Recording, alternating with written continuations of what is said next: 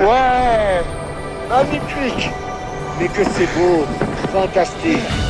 À travers son exploit, Luc Bonnard veut donner du rêve, mais aussi et surtout de l'espoir c'est le leitmotiv de toutes mes conférences en fait. En réalité, c'est ça, c'est aller au bout de vos rêves. Alors c'est quoi la clé? C'est d'identifier le rêve et puis et puis après c'est euh, c'est se euh, se heurter à l'impossible des autres parce que vous allez toujours avoir quelqu'un qui vous dit non c'est pas possible, tu vas pas y arriver, etc., etc. Donc ça il faut il faut évacuer hein, euh, ce qu'on appelle les saboteurs, les gens qui vont essayer de vous saboter. Et puis après, il faut aussi travailler sur vos propres saboteurs à vous, saboteurs internes. Vous avez toujours une petite voix qui vous dit mais non, tu vas pas y arriver, mais non c'est pas possible. Si. Non, c'est là il faut faire taire aussi.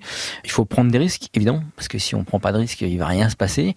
Euh, il faut être audacieux, il faut persévérer, il faut persévérer, il faut persévérer, il faut persévérer. Et puis, euh, faut, mettre tous les atouts de son côté. Il faut, faut essayer de trouver les meilleures méthodes, euh, les meilleurs moyens, les meilleurs guides, les meilleurs repères. Enfin voilà, il faut se donner les moyens euh, pour aller au bout de ses rêves. Et même si on n'atteint pas le sommet de l'Everest, au moins on aura tenté. Et c'est la première clé de la réussite, j'ai envie de dire. Beaucoup de films ont été réalisés sur ces sur des expéditions, euh, des, des, films, des fictions. On pense à Vertical Limit, on pense aussi La mort euh, suspendue, l'Everest, hein, et plus récemment, mm. peut-être plus sur le ton de l'humour. Mm. D'ailleurs, euh, l'ascension. Est-ce qu'il y aura un film que vous pourriez conseiller aux auditeurs pour finalement se plonger dans cet univers de l'Everest Alors, il y en a un que je ne veux pas regarder, mais qui est, qui est celui qui reflète le plus. Je crois qu'il s'appelle Everest, et c'est une grosse production. Ça retrace une tragédie qui a eu lieu en 96. Mais là, les gens vont, vont se rendre compte, effectivement de ce que c'est que les températures, le vent, la tempête, l'acclimatation, le défaut d'acclimatation. Ils vont se rendre compte aussi qu'il faut pas forcer les éléments en montagne, il faut rester très humble avec beaucoup d'humilité.